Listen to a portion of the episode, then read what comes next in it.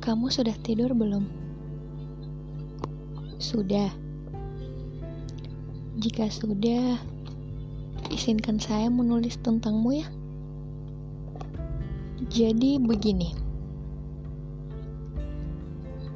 Ini sudah pukul waktunya tidur bagi saya. Tetapi ada yang menunda kantuk. Ada yang harus saya tulis malam ini. Dada kayaknya terasa seperti ada kupu-kupu yang menggelitik. Ia terbang ke sana kemari. Bahkan ke sudut terpojok sekalipun. Ada fakta yang harus saya sampaikan. Bahwa dalam posisi tidak ada obrolan, saya sungguh enggan untuk pergi. Entah untuk apa itu. Yang jelas, berbincang denganmu, saya selalu ingin berlama-lama. Seperti malam ini, mematut-matut rindu dalam benak, merawat cinta dalam kalbu, menulis keabadianmu. Ini lebih dari bahagia. Dan kepadamu, saya seperti menjadi sulit melirik ke yang lain.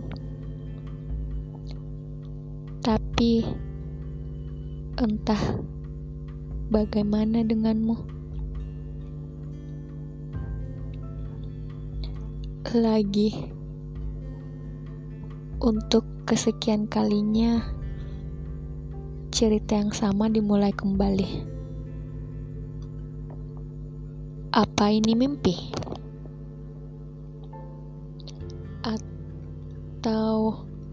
Jam waktu yang sedang mengarah ke kiri? Ah, aku pernah bergelut dengan kisah ini sebelumnya. Bahkan tanpa diberitahu pun aku tahu akhirnya akan seperti apa. Lagi terus menerus tanpa pernah belajar dalam kesalahan yang lalu.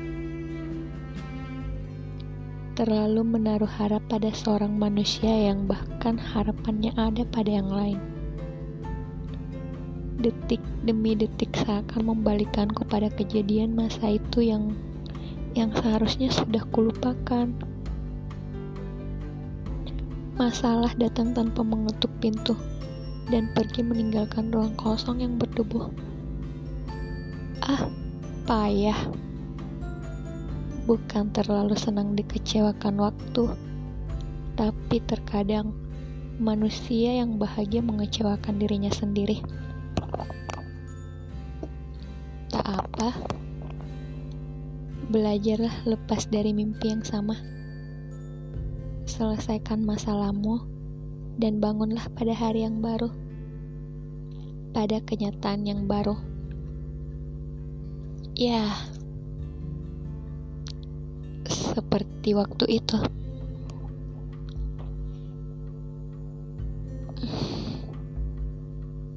Seperti sedang merekam memori masa lalu tentang tentang kita. Aku yang berpura-pura atau kamu yang terlalu menahan luka?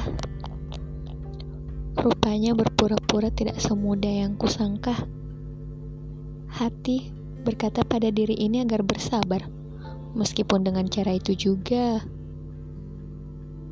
dia sendiri akan melukai. Menurut kata hati, bicara tidak akan membuat semuanya menjadi lebih jelas. Iya, tapi jika kata hati ini salah, Anggap saja emosi saya yang salah menafsirkan kata hati itu. Pilihan saya sepertinya hanya ada dua. Pilih luka dengan menutup mata terus berpura-pura tidak ada apa-apa atau pilih luka yang hanya membenarkan semuanya. Dan untuk kali ini, saya sendiri adalah watak utamanya. Ada sedih yang saya pendam rapat-rapat.